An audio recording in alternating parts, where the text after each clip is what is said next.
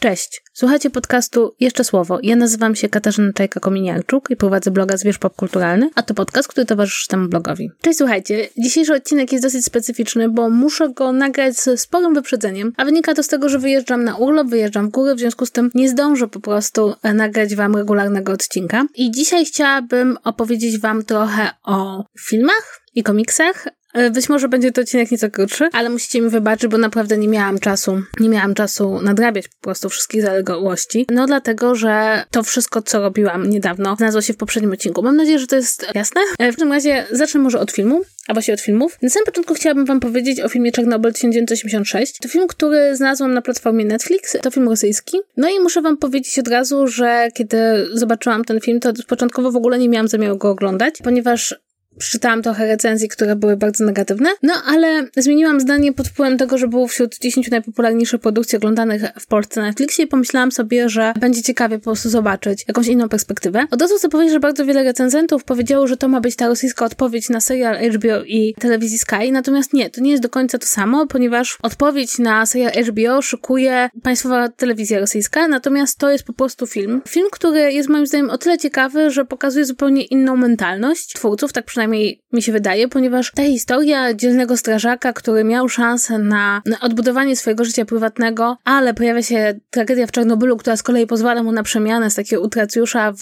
prawdziwego bohatera, e, no to wydaje mi się, że to jest narracja zdecydowanie bardziej wpisana w pewne filmowe i w ogóle narracyjne tradycje rosyjskie, zwłaszcza mm, to poświęcenie, prawda, tutaj swojego własnego prywatnego szczęścia na rzecz wspólnego dobra, ale także przemiana, no i też to trochę inne spojrzenie, tak, o ile serial brytyjski próbował zrozumieć system, który doprowadził do tego, że w ogóle e, katastrofa w Czarnobylu się wydarzyła i jak, jak potem był ukrywany jej zasięg, jak nadal mamy brak niesamowitej ilości informacji na ten temat, to tutaj jakby koncentracja jest na takim zwykłym człowieku, który właściwie jego życie spotyka się z tą katastrofą i ta katastrofa je zmienia. I tu muszę powiedzieć od razu, że to jest bardzo ciekawe jakby porównanie tych dwóch perspektyw, bo na przykład jeśli oglądaliście serial brytyjski, to tam rekonstrukcja tego, co się tak naprawdę wydarzyło w Czarnobylu w elektrowni jest no w punkcie właściwie centralnym Tutaj tak naprawdę e, film w ogóle nie interesuje się tym, jak doszło do wybuchu i dokładnie jakie błędy popełniono. Nie, tutaj takim elementem, który jest najistotniejszy, to właśnie te działania mające na celu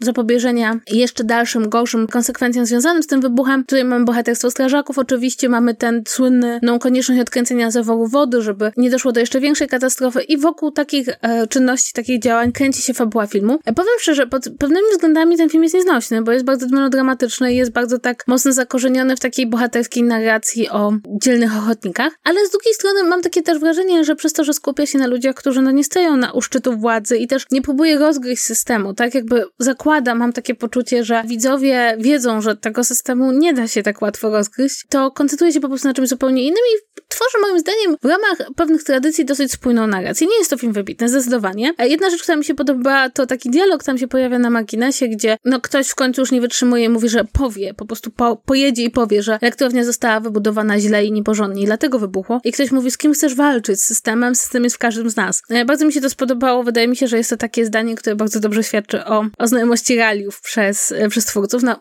to jednak film rosyjski. Natomiast jeszcze jedna rzecz, która mi się bardzo spodobała i wydaje mi się też bardzo ciekawa i troszeczkę inna chyba niż, niż w wielu produkcjach zachodnich, to to, że te momenty, które nam się pokazuje przed wybuchem Czarnobyla, czyli to, jak ta Prypeć sobie żyła mm, zupełnie normalnie, zanim, zanim doszło do katastrofy, no to one są trochę innej tonacji kolorystycznej, nawet utrzymanej, niż najczęściej pokazuje się Związek Radziecki w kinie amerykańskim, to znaczy tam jest kolorowo, tam jest muzyka. No widać, że to już są lata 80., końcówka lat 80., już pewne rzeczy zaczynają się zmieniać i ten Związek Radziecki nie jest tylko ciemny, czarny i ponury. I to mi się też podobało, jakby z takiej perspektywy wydaje mi się bardziej środkowoeuropejskiej, że no pokazuje się, że tam było życie, tak? Że to nie byli tylko biedni mieszkańcy biednych budynków, którzy nie mieli żadnych planów i żadnych marzeń i żadnych rozrywek. E, pod tym względem wydaje mi się, że film jest ciekawy, natomiast no nie da się ukryć, że to jest po prostu tak inna konwencja niż ten serial, że nawet przez samo porównanie tutaj wypada dużo gorzej, no bo ten film nie spróbuje odpowiedzieć sobie na te pytania, na które próbował odpowiedzieć sobie serial. No i także pod względem właśnie tego wyboru wątków melodramatycznych, no tutaj bardziej wpisuje się w to, że, że to jest rosyjski film i ktoś kogoś kocha i musi być smutno, niż w pytanie, czy katastrofa w Czarnobylu nie jest najlepszą egzemplifikacją, dlaczego Związek Radziecki nie działał. To tyle, jeśli chodzi o film. Chciałabym także wam powiedzieć o innym filmie. Będą dzisiaj dwa filmy w ogóle. Drugi film, o którym chciałam powiedzieć, to film o Yeti. On ma taki tytuł. To nie, że film jest o Yeti, tylko film o Yeti. To jest film DreamWorksa z 2019 roku, którego ja nie widziałam w kinie. Jakoś tak się złożyło, że po prostu było tyle różnych produkcji, że tej nie zobaczyłam.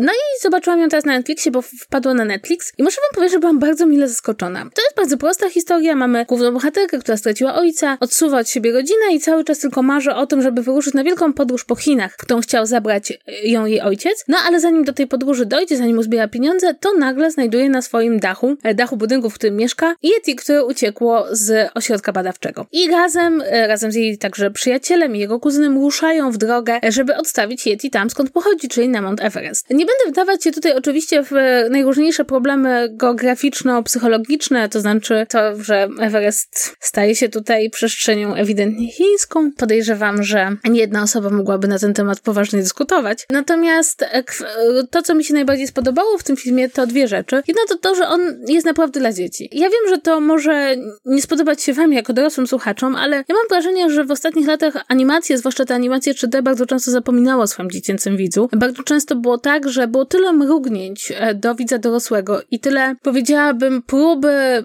odtworzenia pewnego fenomenu, jakim był Shrek czy Madagaskar, który trafiał zarówno do dzieciaków, jak i do dorosłych, że po pewnym czasie miałam takie wrażenie, że o tym najmłodszym widzu się zapomina. To znaczy takim, wiecie, nie 10-11-letnim, ale takim właśnie 5-6-letnim, który, który trafia do kina być może pierwszy raz w życiu, czy może drugi. Natomiast O Yeti to jest taki film, w którym moim zdaniem absolutnie młody widz dziecięcy się znajdzie. Fabuła jest bardzo prosta, taka bardzo liniowa, zwłaszcza od momentu, w którym bo bohaterowie orientują się, że to Yeti, z którym podróżują, to tak naprawdę nie jest dorosły przedstawiciel swojego gatunku, tylko dziecko. I tak naprawdę jest to historia o tym, jak pomóc dziecku wrócić, zagubionemu dziecku wrócić do domu. I muszę zresztą powiedzieć, że ten wątek tego powrotu do domu, tego szukania rodziców, wydał mi się wyjątkowo piękny i też pod koniec mam wrażenie, że już ma się takie dorosłe wzruszenie, kiedy, kiedy udaje się, no, spoiler, odstawić Yeti do domu. A z drugiej strony ma też oczywiście ten film taki dosyć, powiedziałabym, nie duże, ale drobne zacięcie ekologiczne. To znaczy, rzeczywiście jest to także film o tym, że dzikich e, zwierząt, zwierząt, które są unikatowe, nie powinno się chcieć posiadać, tak? To znaczy, tutaj bardzo jest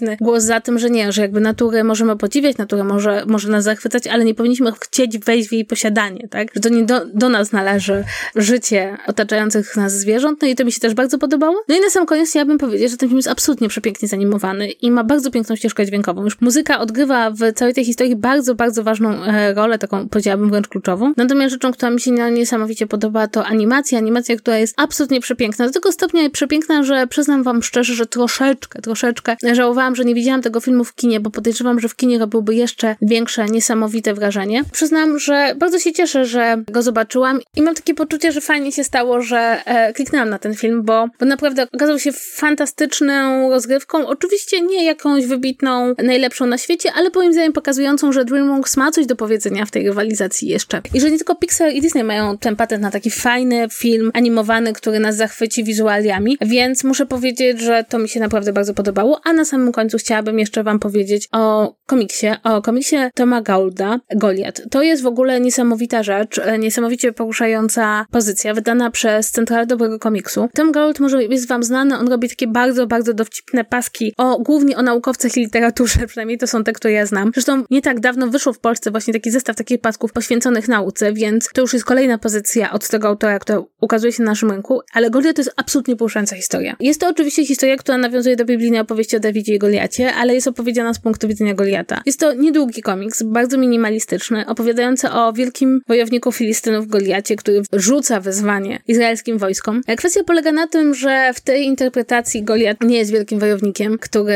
niczego się nie boi, tylko jest po prostu urzędnikiem, największym ze wszystkich, osobą bardzo wrażliwą i zostaje wciągnięty w wojenną machinę, włożony w niesamowicie wielką i potężną zbroję, posadzony gdzieś na pustyni, by rzucał wyzwanie wojskom Izraela. Przyznam szczerze, że nie spodziewałam się, że taka minimalistyczna, drobna historia o człowieku rzuconym na front może ją tak poruszyć, ale powiem wam szczerze, że to jest niesamowicie dobra rzecz. To znaczy prostota tej kreski, prostota tej historii, ukryty gdzieś w tym wszystkim dowcip, ale też po prostu tragedia kogoś, kto, kto nie chce walczyć i nie chce umierać. Kompletne odwrócenie pewnych schematów, kompletne wrzucenie nas na głęboką wodę, jeśli chodzi o myślenie o tym, jak, jak postrzegamy postacie biblijne, bo zwykle ten Goliat jawi nam się jako ten wielki, bezmyślny olbrzym, którego pokonuje mały, mały Dawid, który jest sprytniejszy. Tutaj historia zostaje opowiedziana zupełnie inaczej. Absolutnie fenomenalna rzecz. Muszę wam powiedzieć, że dawno nie przeczytałam komiksu, który by mną tak poruszył. Do tego wszystkiego fantastyczna kreska. W tym komiksie nie ma bardzo dużo. To nie jest tak, że to jest jakaś po prostu niesamowicie rozbudowana narracja, jest ona bardzo prosta, ale Boże, jak to działa. Bardzo, bardzo Wam polecam i bardzo mi się podoba. I no nie wiem, e, przyznam Wam szczerze, nie spodziewałam się tego kupując ten tom, ale mam takie poczucie, że to jest coś, co naprawdę, jeśli mam Wam polecić w najbliższym czasie jedną pozycję komiksową, to to właśnie niech będzie Goliat. To jest naprawdę fenomenalne. Dobrze, dzisiejszy odcinek jest troszeczkę krótszy, no jak Wam mówiłam, jesteśmy w takiej wyjątkowej sytuacji, więc chciałam tylko jeszcze przypomnieć, o czym mówiłam, a mówiłam na początku o filmie Czarnobyl 1986, potem o filmie o Yeti, oba znajdziecie na Netflixie, a na końcu mówiłam o fenomenalnym, wydanym przez Centralę wydawnictwo Centrala Mądry Comics, komiks Goliat, autorstwa rysownika Toma Golda. Więc y, to tyle w tym tygodniu. Jak zwykle przypominam wam, że jeśli podobał się wam mój odcinek, to możecie podzielić się tą informacją ze wszystkimi innymi, ale także możecie mnie śledzić na moich pozostałych kontach, czyli na blogu Zwierz Popkulturalny, na Instagramie, na Twitterze, wszędzie tam jestem. No i mam nadzieję, że następny odcinek już będzie normalny, że już uda mi się go nagrać zwyczajnie i nie będę musiała tak przyspieszać tego procesu czytelniczego. Więc jeszcze raz bardzo Wam polecam. Do usłyszenia za tydzień. Przepraszam Was, że ten odcinek jest krótszy, ale po prostu tak wyszło. Pa, pa!